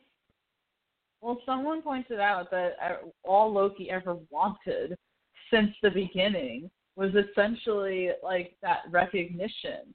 You know, in the first Thor, he you know tries to be the leader in the second Thor, you know, I mean, the second Thor he was like just a little shit the whole time, but Thor: The Dark World is probably the most awful movie of the MCU. So, uh, but then in freaking Thor Ragnarok, you know, he was just chilling as Odin. You thought like, oh, you know, he's gonna wreak, you know, chaos and havoc. It's like no, he just wanted to chill and drink wine the whole fucking time. Like, you know, he wasn't planning on anything.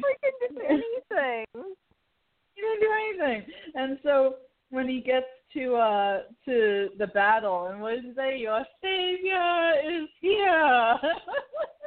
right, right. He's so uh, you know, on some scenes they made him so vicious and others they made him so goofy. I know. I love all of him, all of the Loki. I mean, he's pretty goofy no matter what. Like in Thor: The Dark World and Avengers: Endgame, when you see him like transforming himself into Captain America and being just a little shit. Like that's the Loki I love. But um, I let's know, move on. right? Let's move on. Uh, Brittany, what is your number two? I'm gonna go. It's funny that you talked about this scene because the scene I wanted to do was Hulk versus Thor when they're on uh the planet. What's that planet called? That oh, basically uh, the Grandmaster uh, puts them against one another. Oh God, Sakaar. Yeah, I think so. Because when Thor's like all ready to fight, and you know he's talking about how he misses his hammer, and what's his name? He says he's like, man, that uh, that that uh hammer makes it sound like you lost like a family member, and he's like something like that. And it's like, oh, and then they go to fight, and you're like, oh, who's he gonna go against? Who's he gonna go against? And then he's like, and they're like, and the Hulk, and he's like, yes, and you like, you're like, that's not the reaction I was hoping for. And even the Grandmaster looks confused. And Loki's like wanting out of there. He's like, hell no, I don't know. Loki's having PTSD. He literally he was like triggered. He needed to be like out of there now because he was like like even the grandmaster is like what's wrong and he's like oh I'm out of here. But I love Thor so excited at first to see the Hulk and he's like buddy you know he's a friend from work. And also, he looks to Loki, and he's like, Loki, look who it is. And that's when, like, also, you know, it's supposed to be like, do they know one another? and it's like, oh no, no, no, you know, Loki's still pretending that's totally not my brother that I kind of want to see get murdered. Which I think that's so funny, Loki. That which makes me think of that scene where Thor talks about the snake, and he's like, oh yeah, and then it was a, a snake and it bit me. I don't know why that makes me laugh so hard. But that whole entire scene's great because the whole also that's the first time you get to see Thor really use his powers, like the lightning powers, without like the hammer and so you're like, Oh shit, what did Thor just do? And you're like, Okay, that's pretty freaking incredible until you know the Hulk like jumps up and lands on him and nearly freaking kills him, which was pretty badass too. But yeah, that's gonna be my scene. I love that. Just like the Hulk, and he's like, "Yes, it's a friend from work," and I love. I love when they're fighting and Thor's like, "You're embarrassing me. I told them that we were friends." um, and my favorite shit is when Hulk tries to use, uh, like, you know, the sun's going real low, he tries to use that on the Hulk, and the Hulk just starts flinging him around, and Loki literally stands up and goes, "Yes, that's what it feels like," because that's what happened to him. Yes, I, that's what it feels like.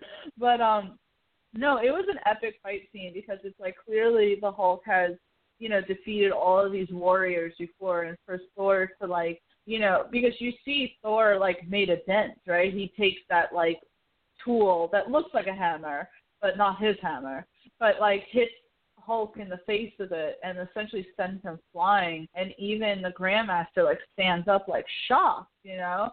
And even Valkyrie, who's watching this whole time, gets like intrigued, you know. And so it was really like a great fight between the two of them. I feel like there was a lot of callbacks to previous scenes, previous movies, uh, you know, and just seeing the Hulk like go up against Thor, and because really the only Avenger who is able to go up against the Hulk without any sort of like you know tool like Tony is Thor. Um, that, and you're right, that is the scene where we kind of see like the first beginnings of Thor, like because he's on the ground and his eyes go blue, and from his fingertips lightning comes, you know, and it's like, oh, like this is, I, I will forever be grateful for Taika Waititi for doing with Thor what no other person was able to do because in the past it was just Thor using Mjolnir to summon that shit, but it's like no, it was in him. Like like Taika established Thor as like the strongest person, um, and I loved it. Like you know, I, Thor was not on the top of my list of favorite characters in the MCU, until Thor Ragnarok. I think that's what gets me too is that beforehand like I did not like Thor. I did not care about him. There was no reason to care about him. And uh, he really made me care about him instead of just being some musclehead. No, no, it, exactly. Thor was incredibly one-dimensional before that, and even Chris Hemsworth had said that after Thor: The Dark World that he had gotten bored of playing the character, and it wasn't until Taika came in that he found that like sort of like energy again to play the character. Uh, and I think that that's great. You know, um, he certainly became one of the most like like I don't think that Infinity War would have been so heavily reliant on Thor if it weren't for the fact that Taika had come in. Like if we had still had the same Thor that we had before Ragnarok, it he, we, he wouldn't have been as heavily featured in. in oh yeah, in they would have just like tucked him away. Exactly. So I love this. I love Hulk versus Thor. Still one of the greatest fight scenes of all time in the MCU. So uh, we are down to the number one on our top 10 fight scenes in superhero movies, and we have had some really fantastic ones. I know that there are a shit ton. I'm sure we're going to get flack that we didn't feature nearly enough DC movies, um, and we didn't include Deadpool. But you know what? It just we had fun. There's so many options out there that we could do like four parts on these type of uh Oh, podcasts. definitely. So yeah, so let me go through uh the scenes really quick before we get to number one. So it's going to be Hulk versus the Hulkbuster in Age of Ultron, uh Falcon versus Ant Man, the airport fight scene in Civil War, Bucky versus Sharon and Natasha, uh, the elevator fight scene, Captain Marvel's uh, Just a Girl fight, Bane versus Batman, which is so good it warrants being in a bunch of, you know, a list in between a bunch of Marvel movies. Uh, number three is the Rainbow Bridge fight scene in Thor Ragnarok. Number two is the Hulk versus Thor in Thor Ragnarok, which is still one of the greatest movies in the MCU of all time. But I am going to do the number one scene, and it is going to be from a Captain America movie. I can't help myself, but it is going to be Iron Man versus Bucky versus Captain America at the end of Civil War Ooh, because that's a good one. because that fight scene was not only so well choreographed, it was so intense. I was on the edge of my seat. And if you think about, so let me give you some background really quick, right? Uh, in the comics during the Civil War uh, time, like storyline, Cap dies uh, by accident, um, and that's what essentially stops the fighting. So a lot of people, once they saw that they were doing the Civil War storyline, it's like, is this when Cap dies? or are they going to turn it around and make Tony die? So the whole time I was watching, I was like, is, "Oh my God, wh- who's dying? Like, who's going to accidentally die in this moment?" Uh, and it was and it was so intense because if you think about it, it's like, okay, so the whole movie was you know civil war, everyone against each other, but then Tony kind of opened his eyes and saw that there was like all this like you know corruption, and then there was these problems with Zemo, and they you know need to work together, and he's like, okay, let's you know, call a truce. And the three of them are like exploring this shit together. But then you knew, you knew as soon as that footage started playing and Tony found out that Bucky is the man responsible for the death of his parents, that it, wasn't going to be good, right? And so oh then yeah, you just no. have, and just to have like the three of them go up against each other. I mean, there are like there are so many things that happen, and I know that like talking about them isn't going to really do it justice. But you have, you know, uh, Bucky and Cap like bouncing the shield against, you know, to one another to fight up against Tony. You have freaking uh, Tony's suit analyzing Cap's fight patterns to combat him. You have uh, Tony blasting towards Cap's shield and that epic scene. Like the whole entire thing. Uh, you know, Tony like, you know, fighting up against Cap and Cap's like, you know, he's my friend and Tony's like, so was I. And just the oh, two of the them so going up against- I gets me. Oh, I know, like because it's not like you know, so am I. It's so was I. Like we ain't friends anymore, bitch. Um, and he's just like, so was I. And I love how you know the whole fight, right? They're fighting up against each other, and they know that if they just kill the the arc reactor in Tony's suit, that the fight will be over because obviously Tony, you know, without the suit can't go up against the two of them. And you see, you know, Bucky trying to get a hold of it because they're not they're not trying to kill Tony, they're just trying to kill the arc reactor. And you Yeah. see Bucky and you see Bucky trying to get at it and Tony just using that to blast freaking Bucky's metal arm off. And then at that one scene where it's like things are just so bare knuckle, right? Cap versus Tony just going at it. It's desperate, right? And Tony and Tony's on the ground and Cap's just using his shield. And you see Tony like because Cap I think tears his helmet off and it's like Tony looks scared almost. Like he's looking at him like, is Cap going to kill me in this moment? And then you're like, is Cap going to kill him in this moment? Like, what is going on? And Cap just uses the shield to just break the arc reactor finally, and it's like that's the end of it. And just how like exhausting it is, and how they're leaving. And Tony's like, you don't deserve that shield. my father gave that to you, and it's like it means so much more now because it's like my father, the man that your best friend killed, gave that to you. You don't deserve it, and Cap really just dropping the fucking shield. Um, and it's just so epic. There's so much more I can go into, like at the end of that movie, how Cap, you know, writes him that letter, and how you know, uh, at the end of Endgame, then you know, finally trusting each other, Tony giving Cap the shield back, you know, and all the symbolism there and shit like that, all the callbacks there. Um, I could go into that for fucking days, but um, what do you think, Brittany, about this uh, final battle scene in Civil War?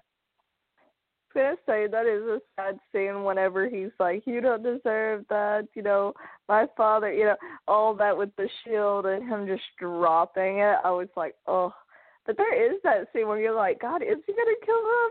Like it's such an intense scene. And I do feel bad for Tony because you think about it, your whole issue of like being you know he had a lot of regret and maybe he wouldn't have become a better person if what had happened to him didn't happen to him especially with his parents. But captain america you feel bad for him too because he's dealing with the fact that he's finally got his best friend back his brother the one he's been raised with. And then he finds out he's alive but he's done all this terrible shit.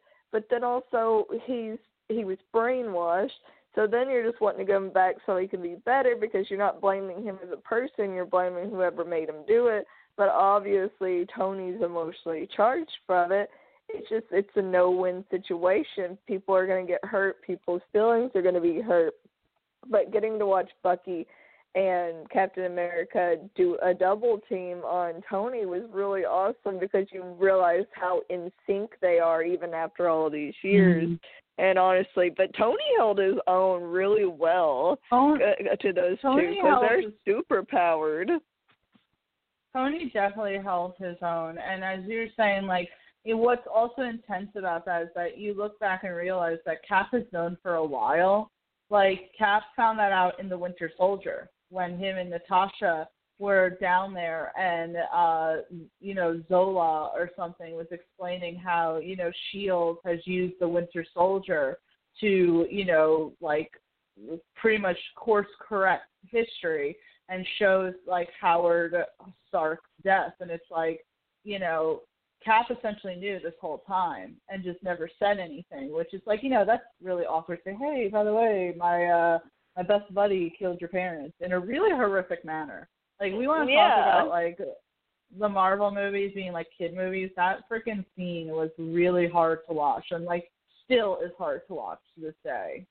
But yeah, because no, isn't Howard like wanting him to get like uh like begging the Winter Soldier to, like at first before he realized what he is to get an ambulance for his wife.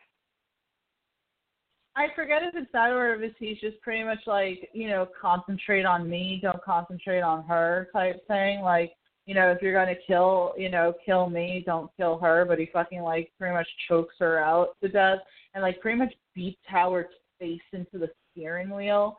Like oh, so I forgot about that part. I forgot it wasn't a quick death. Fuck. It was not a quick death, and so that was really hard. And but Tony certainly like you could like I love Cap. You know, I'm such like a Steve Rogers fan, but I of course understood Tony in that moment. And you know, everything like was a callback to that, right? Like, you know, it hurt me so much that freaking they never even like spoke to each other in Infinity War and then in Endgame, like they still like things were kind of not, you know, right. Like what did Tony say? Like he was like, Oh, you know, what'd you say, Cap? You know, I said I wanted to do this thing, you know, I wanted to get a robot everywhere, you know, so that we could be prepared, but you were like, No you know, well, if we fail, we'll fail together. He's like, well, we didn't do that together, did we? We didn't do that together. He was like, you're a liar, uh, you know, blah, blah, Then to finally see them like, you know, become friends again and, you know, trust each other. And it's like, that was just so beautiful. But, um, uh, really quick, I have two things to say, but um, I always loved looking back at Infinity War when Bruce comes to Earth and he doesn't realize what happens, and Tony's like, "Oh, you know, the Avengers broke up," you know, I don't talk to Steve anymore. And Bruce is like, please put away your petty bullshit. The end of the world is happening.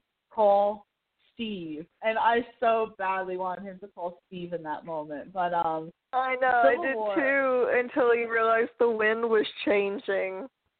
yes, um, Civil War though, what was great about it is, you know, when we talk about underrated villains, I don't think uh, what's Juma calls it. Oh my God, what Zemo is really like considered to be that big, right?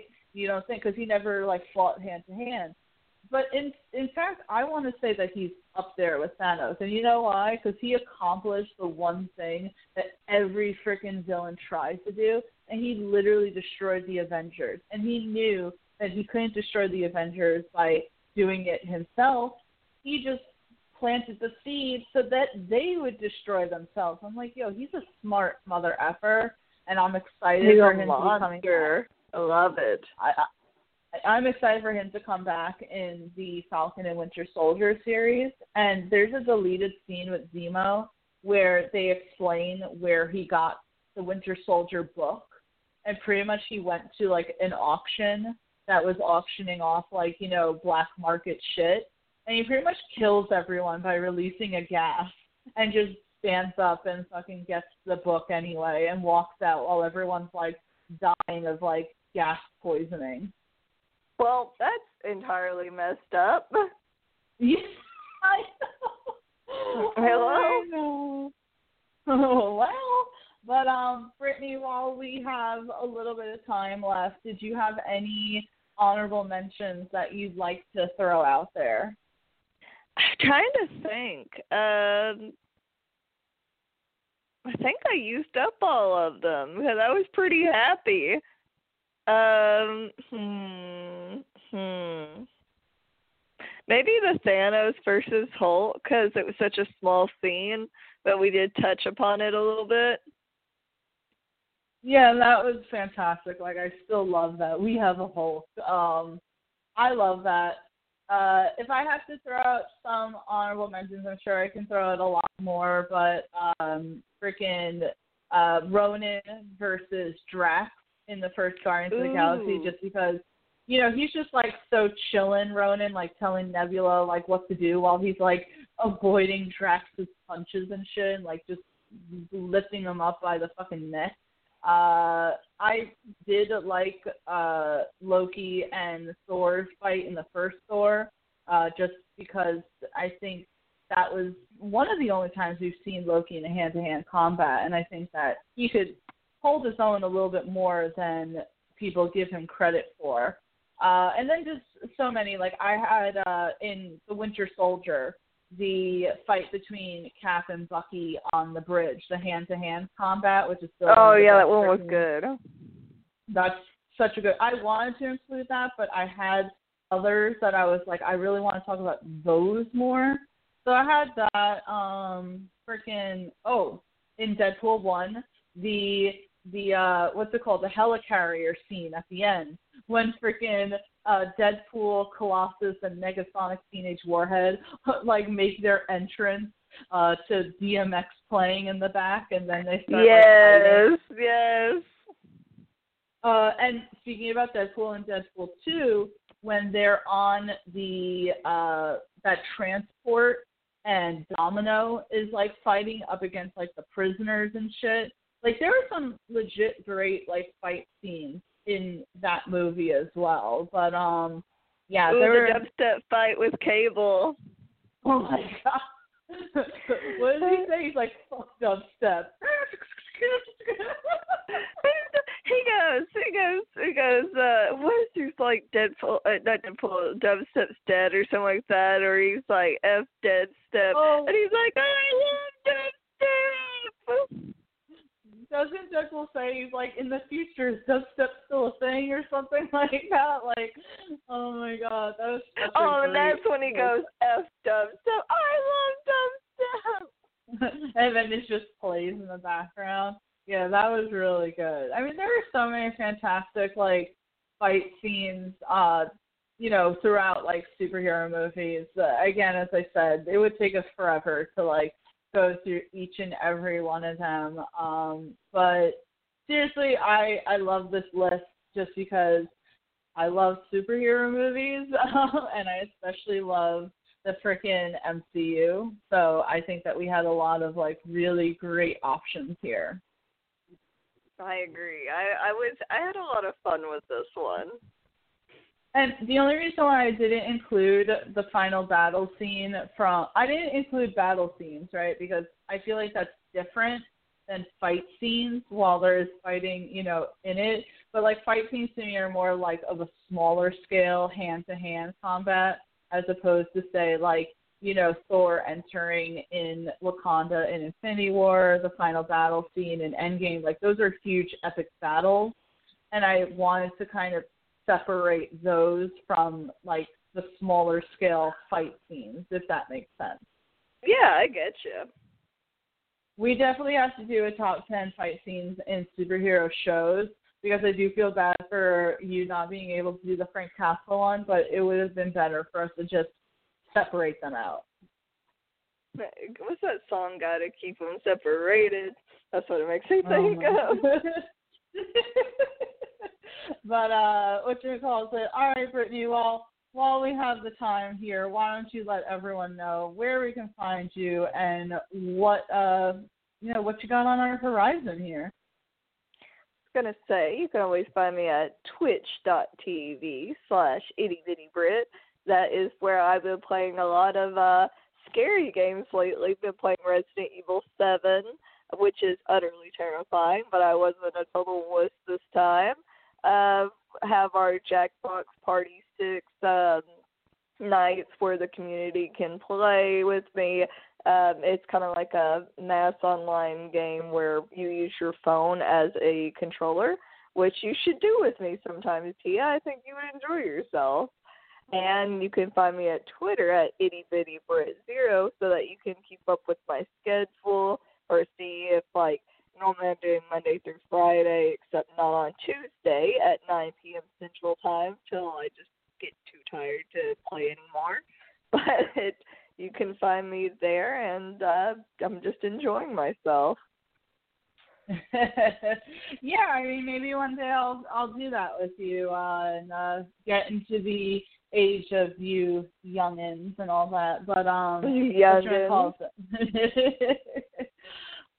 Uh, I had a really great time on this podcast as well. I think that we really got through a lot of awesome fight scenes, and I think that once we get off air, we're going to be texting each other about this character and that character, which I can already see from your messages to me. But um, yeah, know, so I know. please make sure that you check out Brittany on the out, you know, let on the outlets that she just said, um, and then also make sure that you not only check out my stuff, which you can find on Instagram and Twitter, uh, Fabi or TC Stark is my username. Um, I have this really awesome uh, email interview that I did with Narcos Mexico Clark Freeman. Uh, and that was really great. A lot of insider information I received from him, and I think that you should honestly check it out. It's pinned to my profile on Twitter. But besides that, make sure that you check out geekvibesnation.com and also Geek Vibes Nation on Twitter, Instagram, and Facebook for the latest news, opinion pieces, and all of that fun stuff. We put out written content every single day, and we are full of really enthusiastic podcasters, as I said at the top of the show, Stranger Damies, as well as They Call This a Movie, Scene and Nerd, which, if you are a fan of any of the CW shows, they do a lot of coverage on that, and they're honestly, it's Will and Sarah, they're really great people. Um, besides that, we have Sports Talk, WWE. Uh, Juwan and I just did a Geek Vibes Live yesterday with uh, Dan Aquino from They Call This Movie, and that was really fun. Um, and just, we have a lot of stuff upcoming giveaways. We have a Patreon page now, and we just try and expand. So anything that you want to see from us, just let us know. But Brittany, uh, it's always great doing the top 10. I feel very uh, enthusiastic, very invigorated, and I am ready to go fight Thanos. So, Thanos. I'm perfect. But, I had uh, a wonderful time. Um, great show, and I can't wait for next week. Absolutely. So, uh, it, as as the great Juwan once said. Absolutely. Absolutely. Absolutely. Uh, everyone, please have a fantastic Sunday. Thank you. Thank you. Bye.